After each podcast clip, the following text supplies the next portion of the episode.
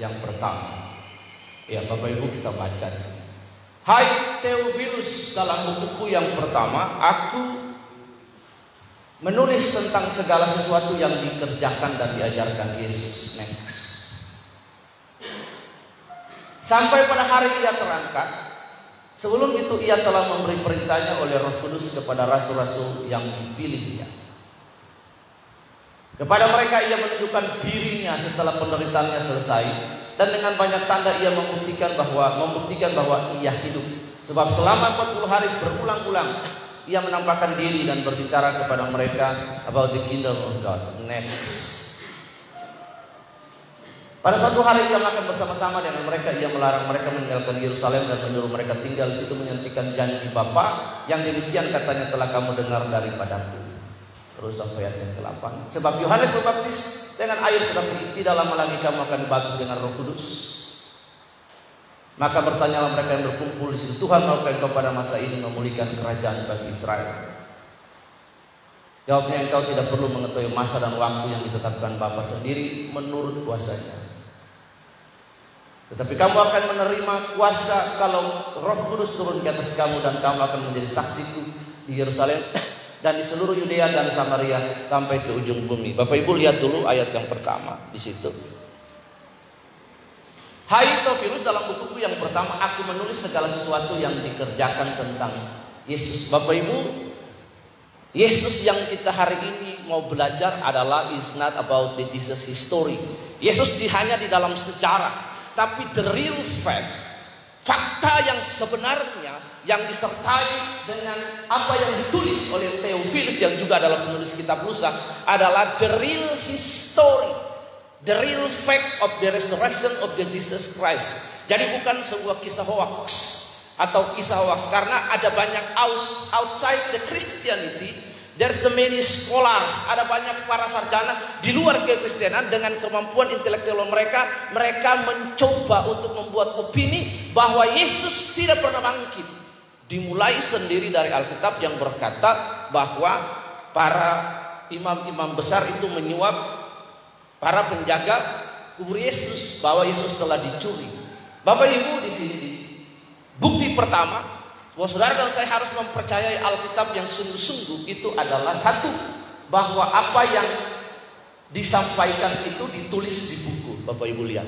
Berarti yang pertama ada testimoni, ada saksi Bapak Ibu Allah sungguh luar biasa mengatur dan menyeting segala sesuatu. Bahkan sampai kematiannya, kebangkitannya itu harus ada saksi. Supaya apa? Supaya orang yang nanti percaya Tuhan, orang yang nanti percaya kepada Tuhan, orang yang nanti mengikut Yesus tidak bertanya-tanya. Yesus seperti apa?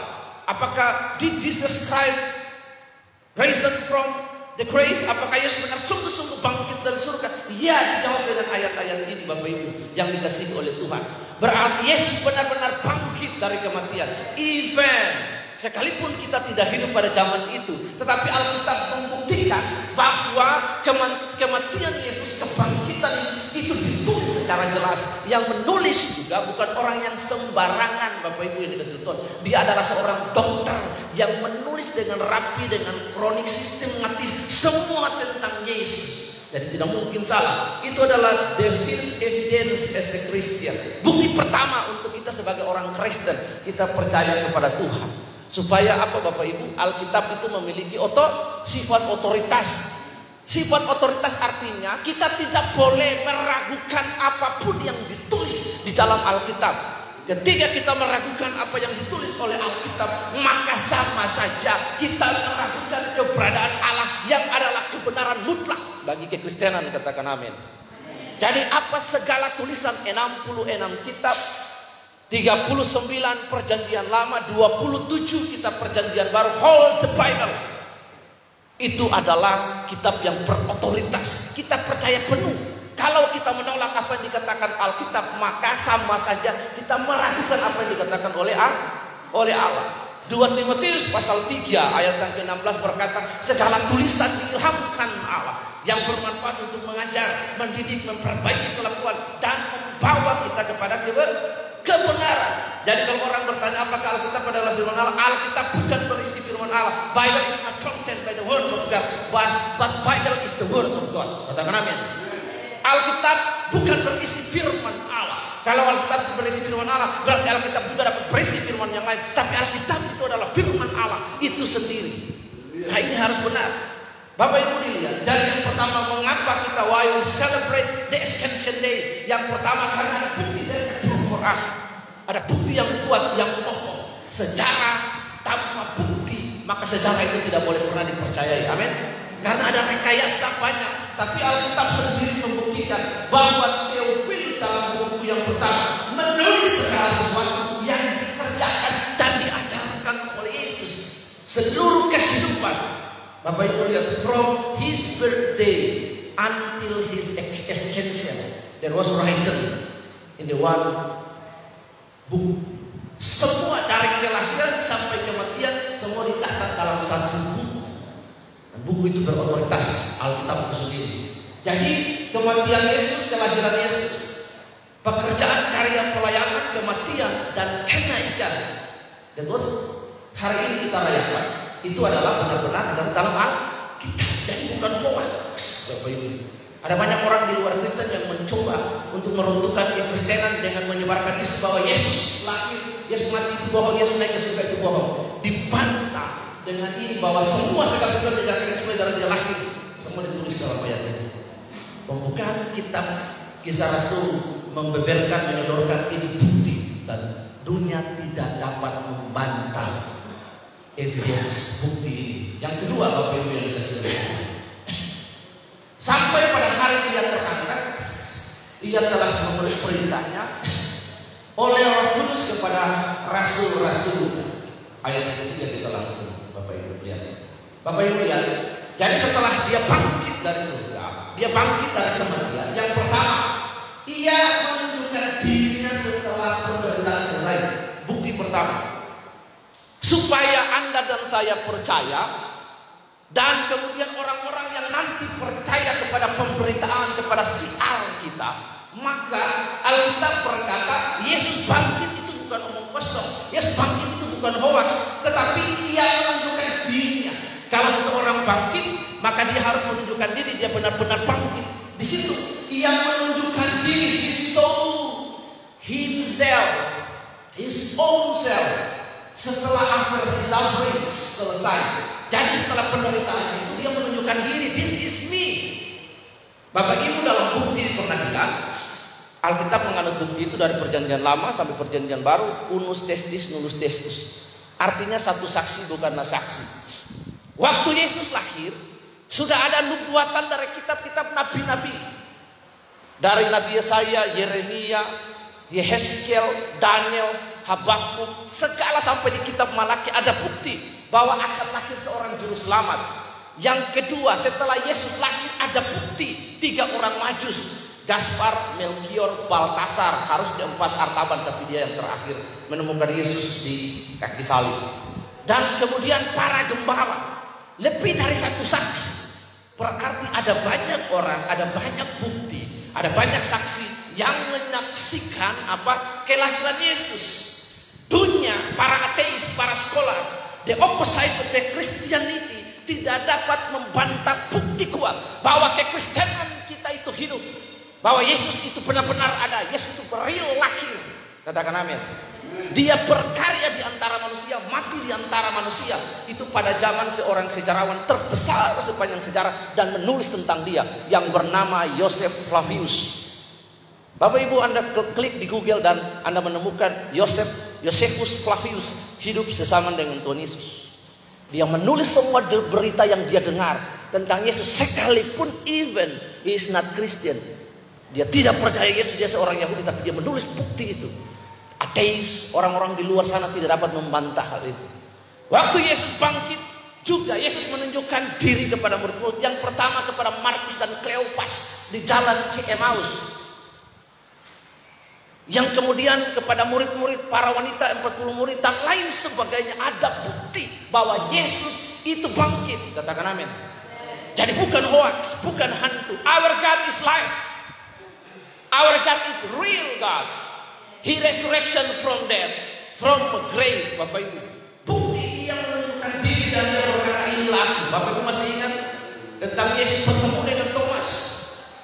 Thomas berkata, sebelum pada tangan yang berlubang dan lambungnya yang berlubang, aku sekali-kali tidak akan percaya. Namanya adalah Didikus. Yesus menunjukkan dan memenuhi tuntutan dari Thomas itu. Dia hadir ke Mount His disciple dan dia berkata kepada Thomas, datanglah kemari, taruhlah tanganmu pada tanganku dan pada lambung. Dan Thomas berkata, ampunilah aku Tuhan. Dia percaya, Yesus memenuhi. Jadi firman itu digenapi. Bukti kedua, Alkitab itu mempunyai sifat infallibility, tidak salah. Semua terpenuhi Bapak Ibu. Jadi jangan sekali-kali meragukan Alkitab. Ada di kemarin saya buat video tentang perempuan gila dari gereja Tuhan dari Korea itu kilat dari langit yang berkata bahwa Alkitab itu jadi peng, penghalang. Alkitab itu tidak jadi penghalang. Alkitab berisi firman Allah, di mana kita dapat mengenal hati Allah, pikiran Allah, kehendak Allah, diri Allah. Dengan Alkitab kita membaca firman kita bertumbuh kata Nabi. Jadi kalau anda menemukan lagu itu di YouTube dan anda bisa melihat di YouTube itu orang gila, kekristenan menempatkan Alkitab sebagai kitab yang berotoritas dan firman Allah. Ia menunjukkan dirinya setelah penderitaannya selesai. Penderitaan yang dimaksud apa? Penderitaan di atas kayu salib. Suffering on the cross, Bapak Ibu lihat. Ia menunjukkan diri, menampakkan diri kepada mereka. Ketika mereka lari meninggalkan pelayanan, dia datang dan membakar ikan di tepi pantai. Mengambil mereka untuk datang dan sarapan pagi. Menunjukkan diri kepada Emmaus, menunjukkan diri kepada Marta dan perempuan-perempuan yang lain. Lebih dari 40 saksi. Bapak Ibu hari ini pengadilan akan menolak saksi dusta. Orang yang bersaksi kalau dia berdusta itu hukumannya berat Bapak Ibu. Anda lihat 40 saksi dunia tidak dapat membantah. Bukan saja murid-murid Yesus yang merekam yang mencatat, tapi sejarawan terbesar seperti sejarah Flavius Josephus mencatat sejarah. Jadi tidak ada bisa dibantah oleh siapa pun.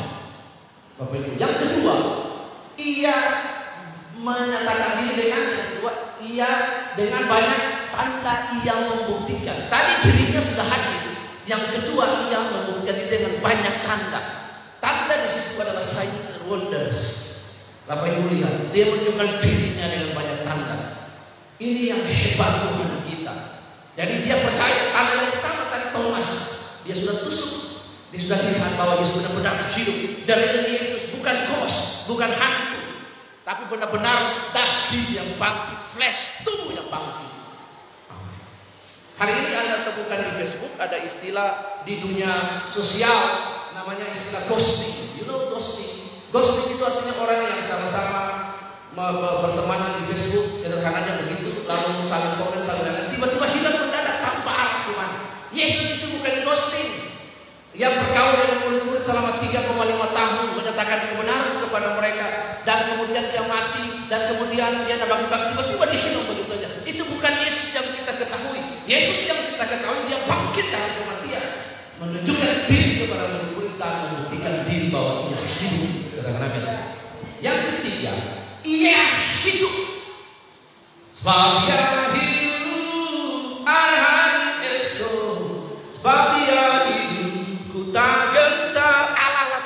kehidupan dan kematian. Jika dia tidak hidup, Anda pun tidak hidup. Katakan amin. Jika dia tidak bangkit, maka kekristenan kita menjadi kekristenan yang lemah, yang tidak berkuasa. Tapi dia hidup. Dia menunjukkan diri setelah penderitaan selesai. Dia menunjukkan banyak tanda, signs and wonders. Dan kemudian Alkitab berkata dia hidup. Supaya tergenaplah firman Tuhan dalam Yohanes pasal 14 ayat yang ke-6. Aku adalah kehidupan, kebenaran dan hidup. Aku adalah jalan, kebenaran dan hidup. Jadi dia harus hidup. Kalau dia bilang dia hidup, dia harus hidup. Kalau dia bilang dia adalah jalan, dia menunjukkan jalan, dia membawa jalan. Kalau dia bilang dia kebenaran, dia tidak pernah salah, dia benar. Katakan amin. Ah itu lihat. Makanya ada orang yang bilang mati itu, ada orang yang bilang percaya Yesus harus berbuat baik. Bullshit. Untuk selamat harus berbuat baik. Enggak, selamat itu tidak perlu berbuat baik. Percaya dalam nama Yesus. Katakan amin. Barang siapa mengaku dengan mulutnya bahwa dia Yesus adalah anak Tuhan. Dia akan menjadi anak-anak Allah. Lihat di sons of God. Bukan son of God, tapi sons. Bapak Ibu lihat di sini. Hari ini orang hebat Karena itu saya mengajarkan kepada kita. Bapak Ibu sini lihat. Jangan terlalu percaya dengan khotbah di internet. Percayalah sama gembala Anda yang hidup dengan Anda yang hari-hari. Yang dapat Anda lihat hidupnya sendiri. Sekalipun gembala mempunyai kekurangan. Amin. Gembala punya kekurangan banyak, banyak. Saya punya kekurangan tidak bisa dihitung. Tapi Anda bisa hidup, lihat hidup saya hari-hari saja. Hari ini Anda lihat. Ada banyak. Hari ini sementara ditutupi ada 13 anak panti yang dicabul oleh salah satu gereja. Masih sesinode dengan kita. Dan itu gereja besar di sana di Surabaya yang punya jemaat hampir seluruh cabang Indonesia. Itu disuap wartawan supaya ditutup supaya Anda tahu. Gembala besar di Medan. Jadi jangan terpengaruh dengan gayanya di atas mimbar Anda lihat di YouTube dan banyak orang like bullshit. No. Kebenaran is not about the majority. Kebenaran itu bukan suara mayoritas. Katakan amin. Hiduplah, lihatlah. Anda hidup setiap hari makan dengan gembala kita kan? Dengan gembala sidang kita. Hiduplah dengan dia, lihat buahnya. Sekalipun dia banyak kekurangan, iya. Tapi dia jauh lebih baik dari pendeta yang Anda kenal di internet. Katakan amin. Dia jauh lebih baik dia hidup 24 jam dengan kita. Hari Minggu kita ibadah dan bersinergi dengan dia dalam berbagai kegiatan gereja lokal bukan? Lalu cuma Anda buka YouTube sebentar, buka HP sebentar. Lalu Anda puji dia ketimbang gembala yang hidup seumur hidup dengan Anda. Hain. Lihatlah orang yang ada sama-sama dengan kita. Sekalipun ada banyak begitu kekurangan, doakan dia. Saya lebih suka begitu. Ketimbang saya kagum dengan orang yang di YouTube di Facebook yang khotbahnya terkenal dan banyak orang suka, banyak orang like. No. Saya suka yang hari-hari dengan kita. Karena kenapa? Jemaat bisa tahu boroknya gembala. Lalu jemaat doa dia. Kalau puji-puji itu kan dia berdoa. Karena kita hidup kan. Kita tahu gembala kita. Iya, ada kekurangan, ada kelebihan. Tapi kalau Anda Anda memuja, Anda suka seorang pendeta yang konon katanya Anda dengar dan Anda tidak hidup, tidak merasakan. Iya kan? Semua bisa disetting dari mimbar bro. Semua bisa disetting dengan video YouTube dan khotbah yang wow. Saya tidak hidup dengan dia. Saya ambil yang berkat. Tapi yang harus saya lihat adalah saya hidup dengan gembala saya. Hari-hari saya dengan dia bersinggungan dengan dia dan lain akar dengan dia. Sekalipun dia punya banyak kelemahan yang mungkin saya tidak suka. Tapi dia adalah gembala saya. Ketimbang anda tidak kenal orang itu hanya kenal lewat Facebook. Ini lihat kebenaran Kebenaran media sosial, bukan kebenaran yang kita hidup berrelasi. Erik tahu banyak di sini kita tahu, Anda tahu tentang saya. Kadang saya jengkel, kadang saya marah, kadang saya pun mengeluarkan kata yang tidak bagus. Tapi Anda hidup dengan saya, bukan? Anda bisa merasakan kasih saya, perhatian saya, sekalipun saya terbatas. Ketimbang Anda memuja-muja orang yang di Facebook sana, Instagram, oh hebat, oh kini, oh pendeta ini lebih bagus dari pendeta saya. Bullshit. Sana hidup sama dia. Nah, itu yang benar. Bapak Ibu lihat. Sebab seorang ketuhannya berulang-ulang menampakkan diri dan berbicara kepada mereka tentang kerajaan Allah. Setelah dia bangkit, menentukan diri, membuktikan banyak tanda, dia menyatakan bahwa ia hidup berulang kali against and against. Dia menampakkan diri dan berbicara kepada mereka tentang kerajaan kerajaan Allah. Berulang kali kekristenan menunjukkan bukti yang sah yang tidak terbantahkan kepada kita betapa kekristenan itu hebat. Tuhan yang saudara sembah, ini Tuhan yang seperti ini yang Alkitab katakan. Ah, amin.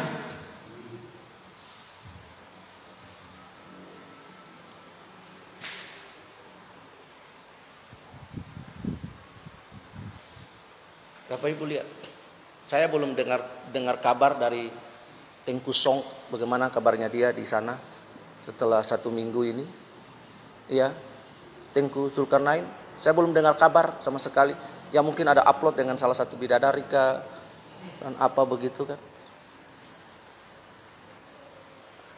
Ada yang masih belum paham ya, ya ada apa-apa. Ya, iya. Bapak Ibu lihat,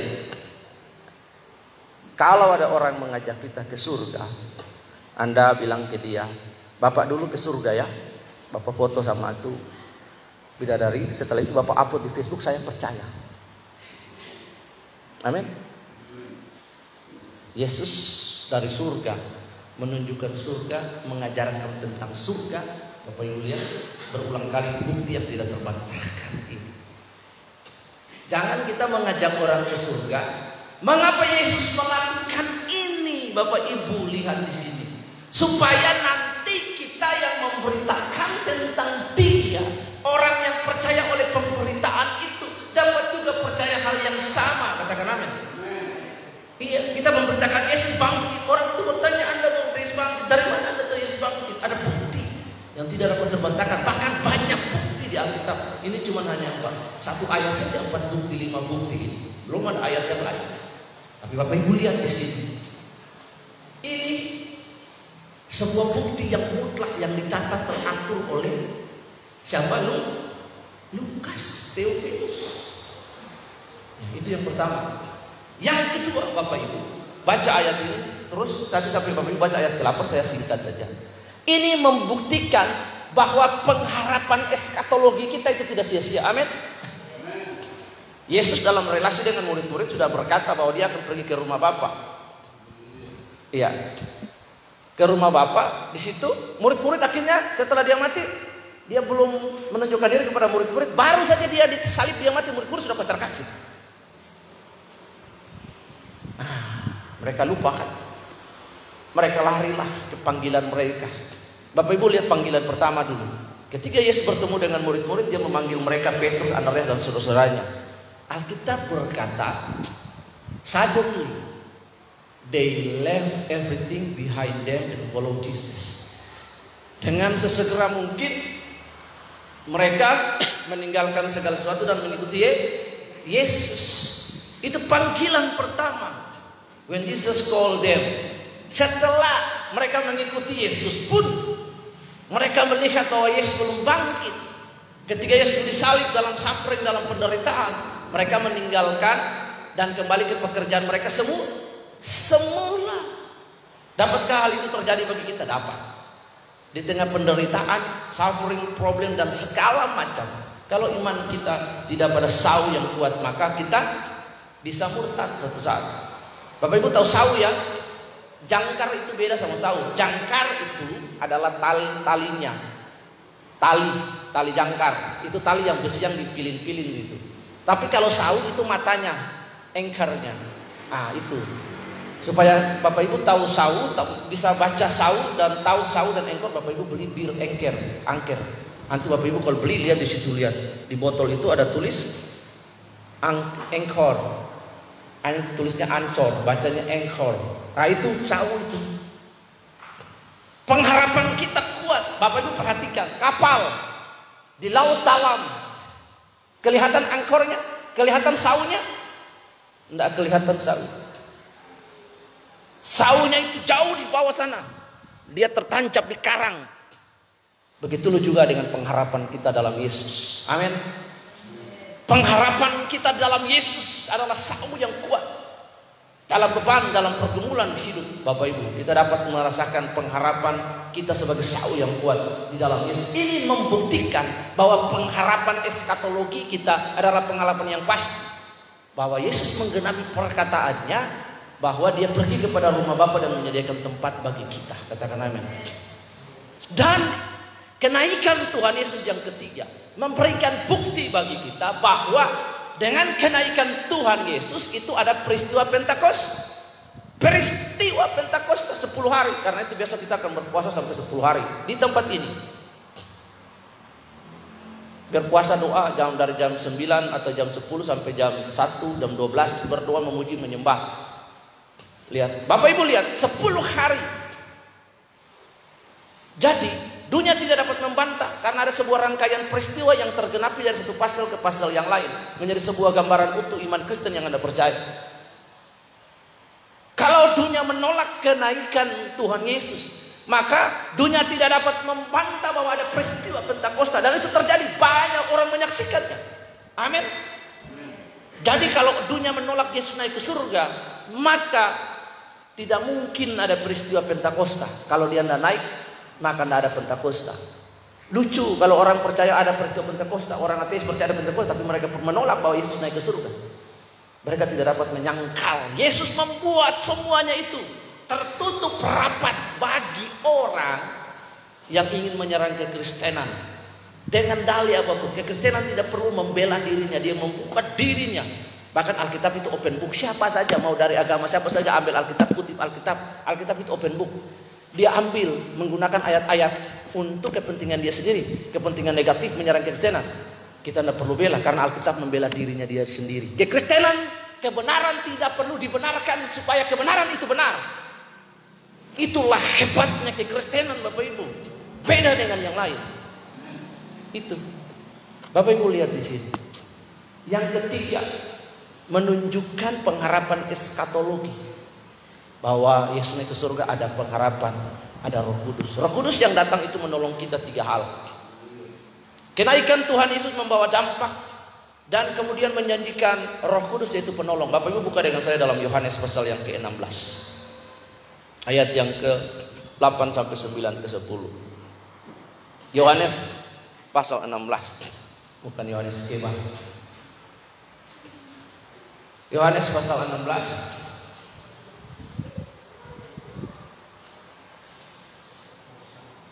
Injil Yohanes pasal 16 ayat 8 sampai 9 10 baca. Buka di LCD tolong.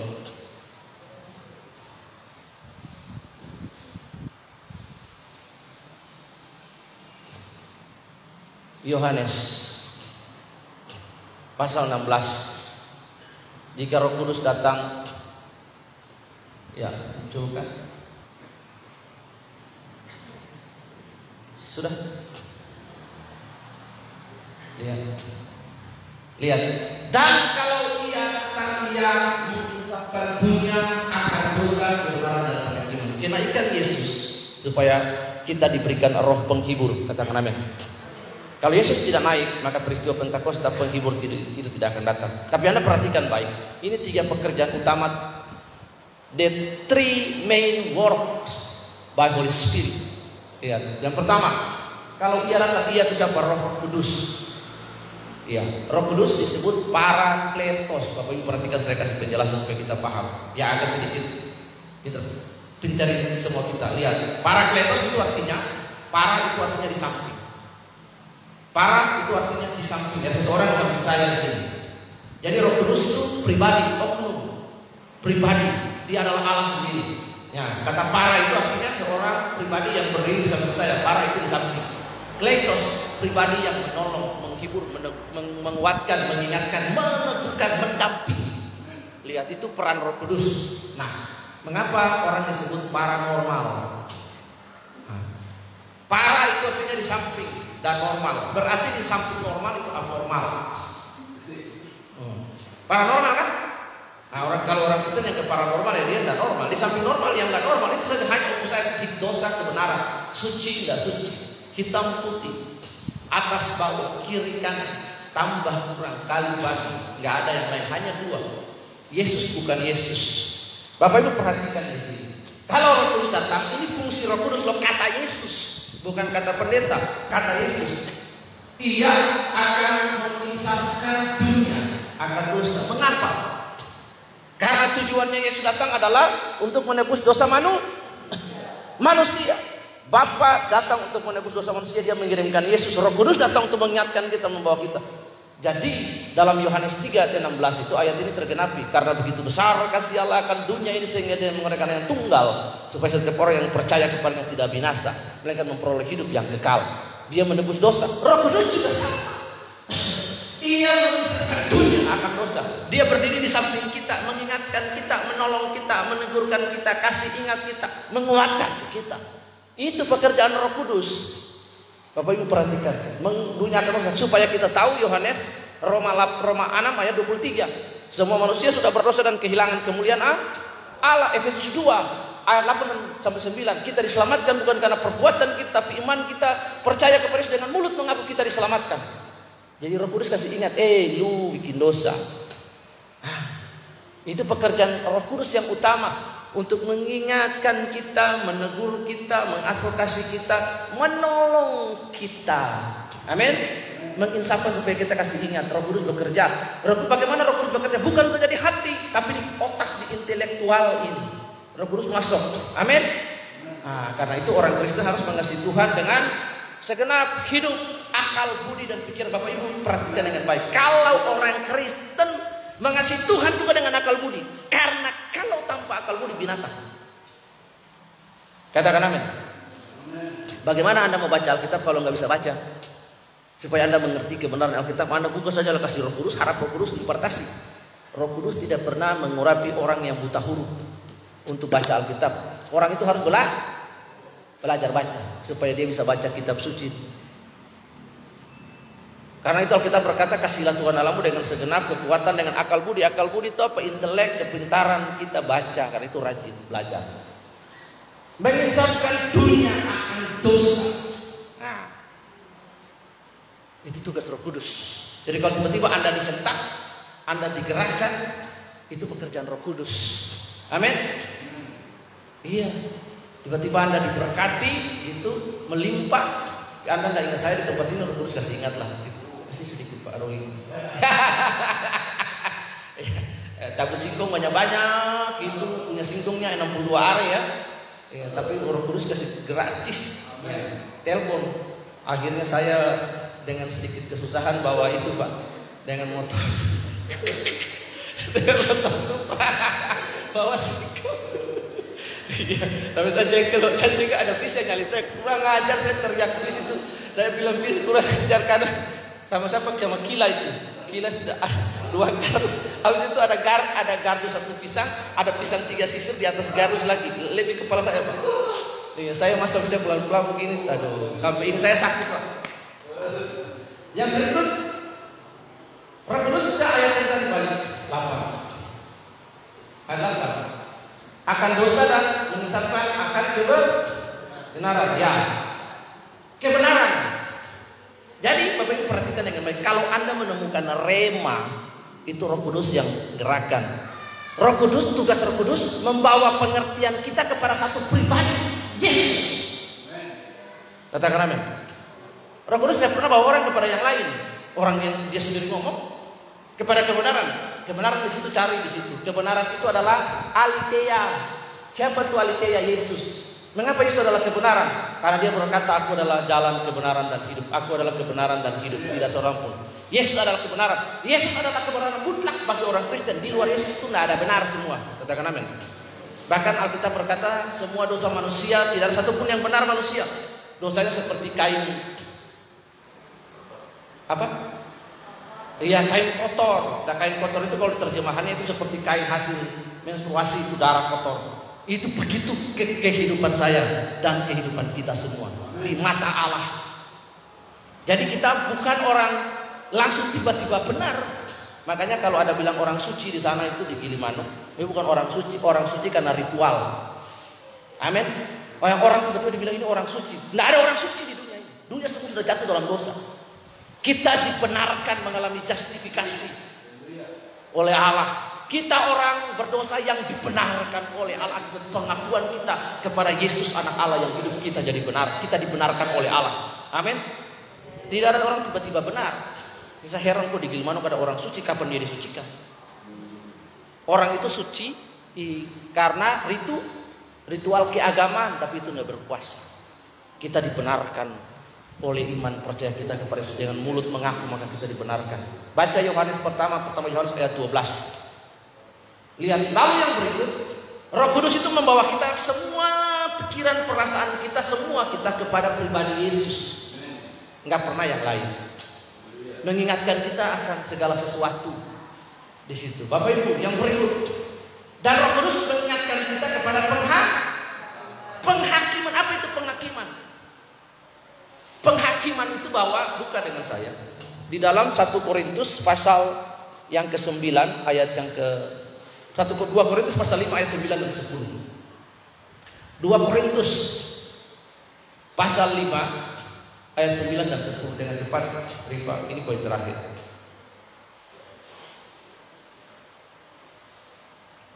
Dua Korintus pasal 5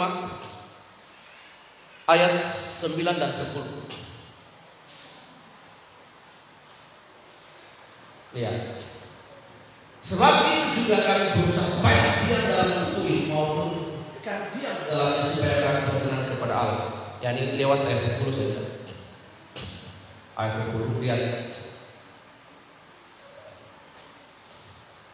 Ayat yang ke-10.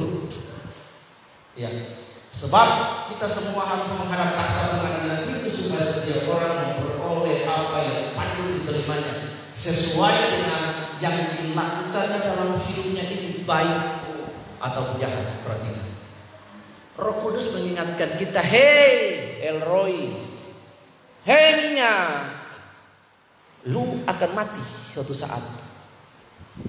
Bahwa penghakiman surga itu real, neraka juga real, nyata, dan tempat itu kekekalan, ke, kebenaran real eternal, Bapak Ibu.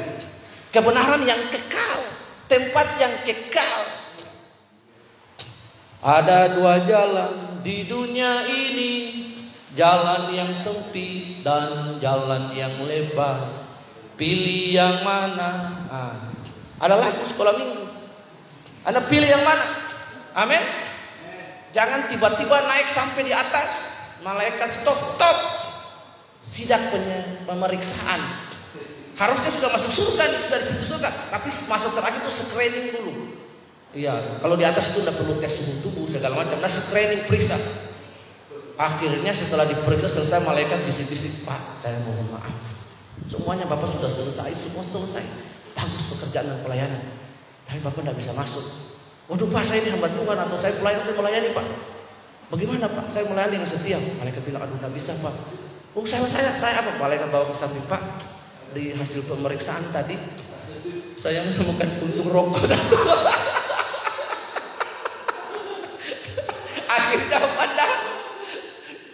terima di surga amin jadi Roh Kudus kasih ingat kita. Tadi dia bilang Roh Kudus menginsafi satu.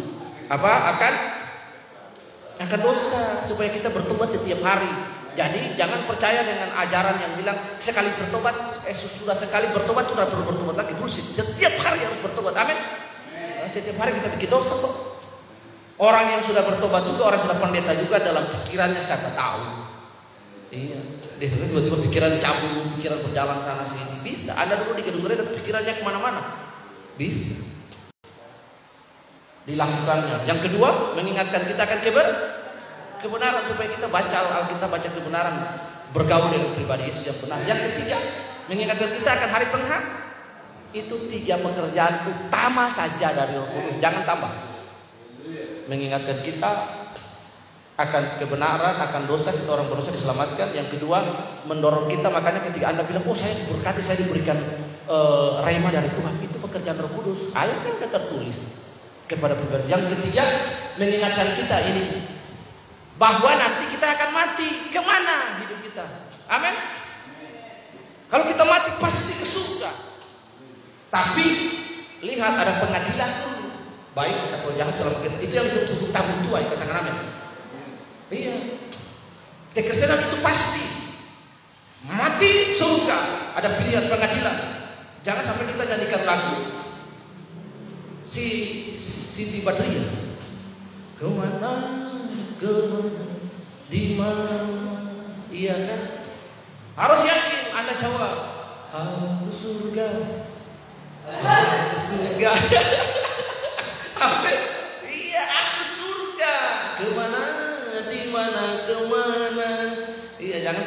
Neraka nah, jadi Roh Kudus hebat kan? Mengingatkan kita tuh oh, ya. jadi apa yang anda buat di dunia ini semua ini pengadilan men. Makanya saya kurang setuju. Saya kurang setuju. Ada orang yang kita tahu nyata-nyata iya kan? Misalnya dia mati karena berzina, dia mati karena bikin apa rampok bunuh lalu pendeta dengan gagahnya. Bapak Ibu yang diberkati oleh Tuhan. Hari ini almarhum sudah bersama-sama dengan Bapa di surga. Eh kenyataannya itu mati.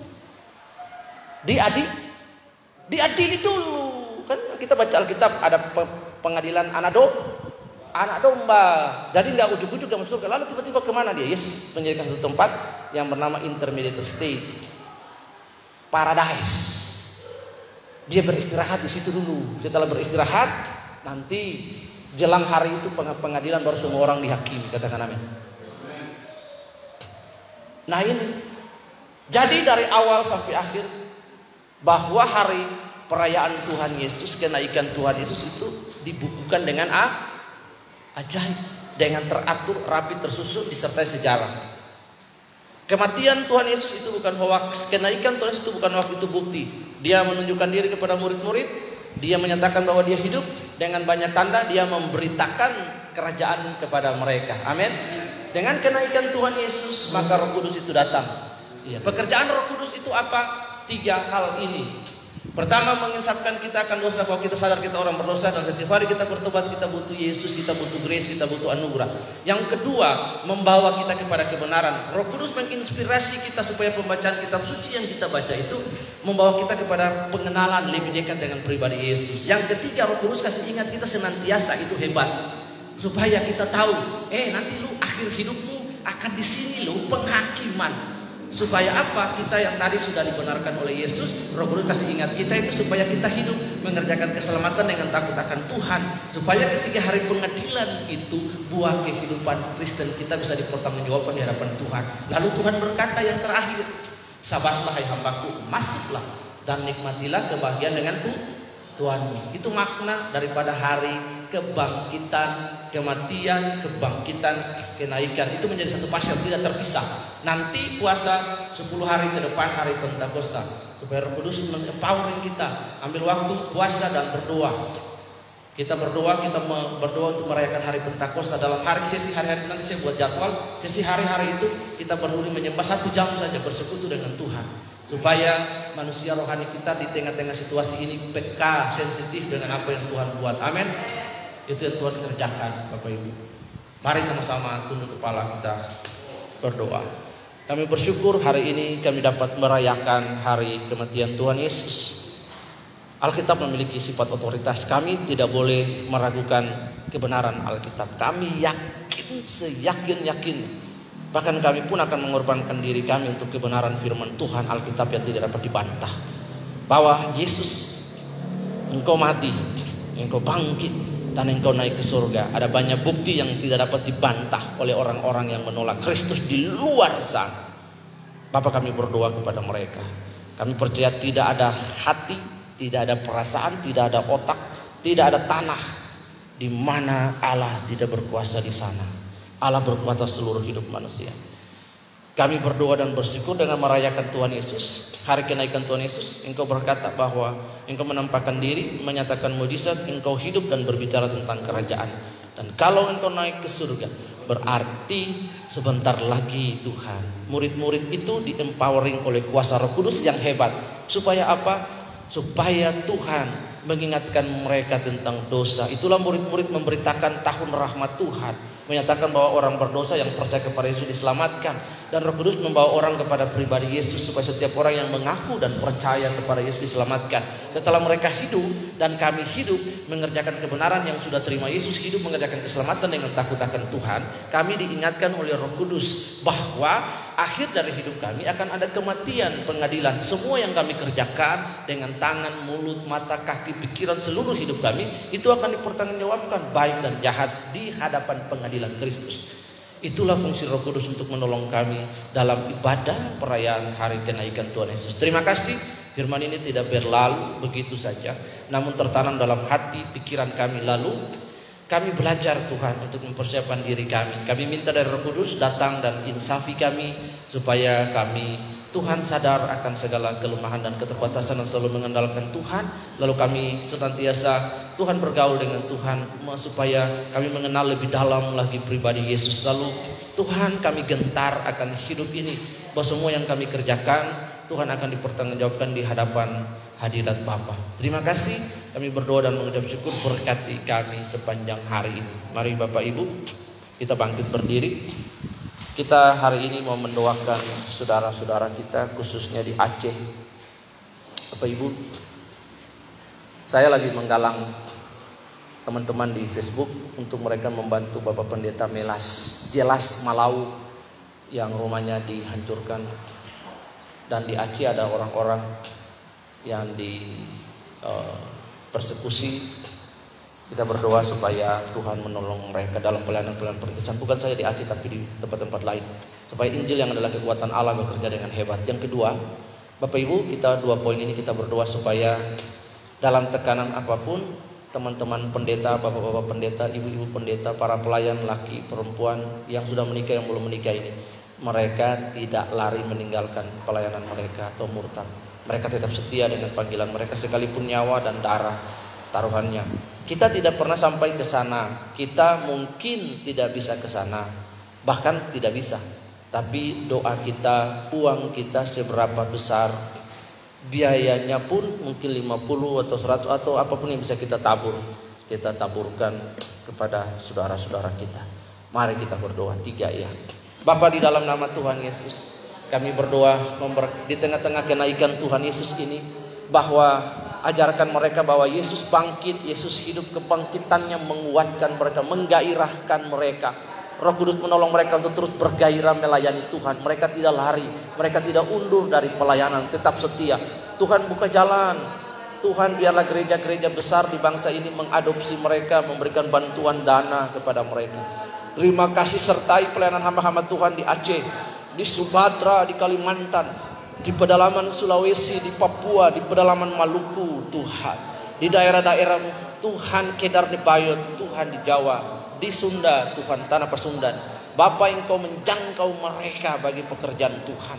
Dalam nama Yesus tidak ada tanah hati pikiran Tuhan di mana Allah tidak berkuasa. Injil kekuatan Allah yang menyelamatkan setiap orang yang percaya kepada engkau sertai dan teguhkan para pelayan-pelayan Injil hamba Tuhan dari berbagai denominasi gereja dengan tanda-tanda heran dahsyat dan ajaib kesembuhan-kesembuhan Tuhan sediakan dalam pelayanan-pelayanan para gembala, para hamba Tuhan yang melayani di daerah-daerah ke daerah-daerah Tuhan yang keras dalam nama Yesus. Kami berdoa dan kami bersyukur untuk hari ini.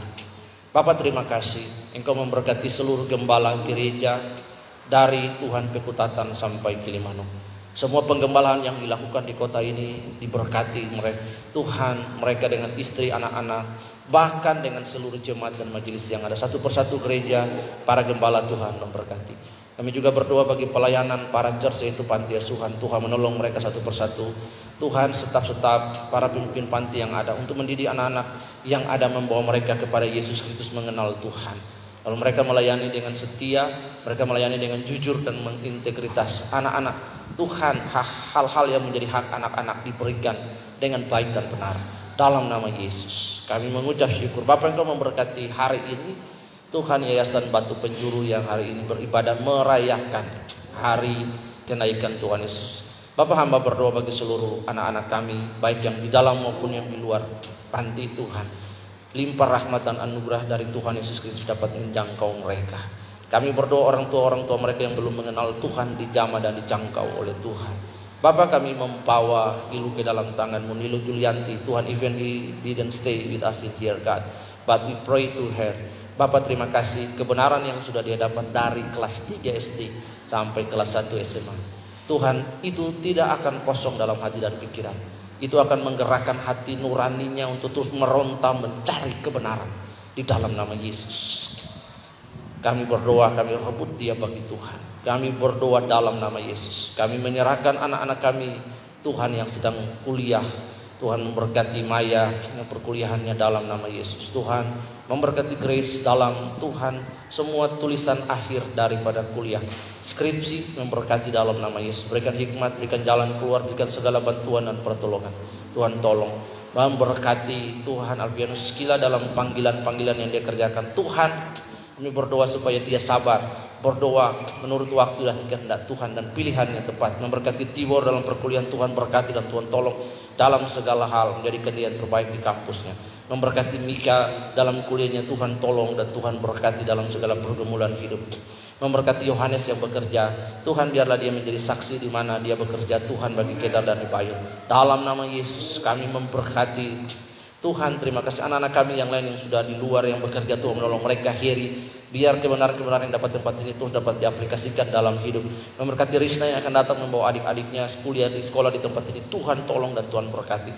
Roslin yang bekerja, Tuhan kami tidak tahu di mana. Tuhan tolong dan Tuhan jamah. Lindungi dia Tuhan. Pertemukan dia dengan orang-orang yang dapat mementoring dia dengan baik.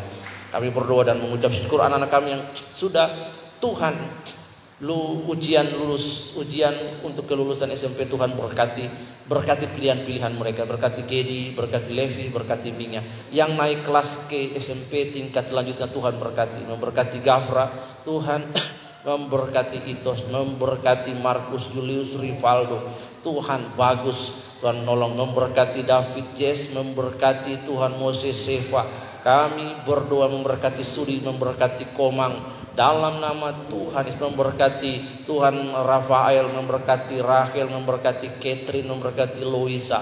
Kami berdoa anak-anak kami ini diberkati di dalam nama Tuhan Yesus. Memberkati seluruh staf yang ada. Eric Otniel Mamuaya yang tinggal di Tuhan. Timur kami ini Tuhan Tuhan tolong Tuhan berkati di dalam nama Yesus dalam semua hal yang dikerjakan. Limpah rahmatan anugerah menjadi berkat di lingkungan keluarganya dia di dalam di Posanten. Kami berdoa Tuhan tempat tinggalnya boleh menjadi berkat bagi Kedaran di Bayot yang ada di sekeliling dia. Memberkati Tuhan pangeran yang ada di Bilupo, rahmat anugerah limpah rahmat masa tua Tuhan berkati apa pun yang dikerjakan Tuhan berkati dalam nama yang terbaik Tuhan berikan. Memberkati Herlin dengan rumah tangga dan pekerjaan kedua anak Tuhan tolong Tuhan berkati. Limpah rahmat apa yang menjadi pergumulan-pergumulan hidup Tuhan tolong Tuhan berkati. Memberkati Tuhan ini dengan rumah tangga dan keluarga dan pelayanan dan pekerjaan.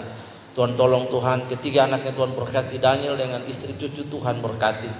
Kami berkati Karitos memberkati Grace Tuhan berkati. Pelayanan dan pekerjaan mereka di gereja lokal mereka Tuhan berkati. Teguhkan panggilan mereka sertai pemberitaan firman Tuhan daripada suami Tuhan dalam penggembalaan-penggembalaan di sel grup dengan tanda-tanda heran dan ajaib supaya membawa orang kepada Yesus, membawa orang kepada kebenaran, mengingatkan orang bahwa kalau hidup tidak benar, maka kematian Tuhan penghakiman yang kekal akan menjadi bagian hidup yang tidak terelakkan.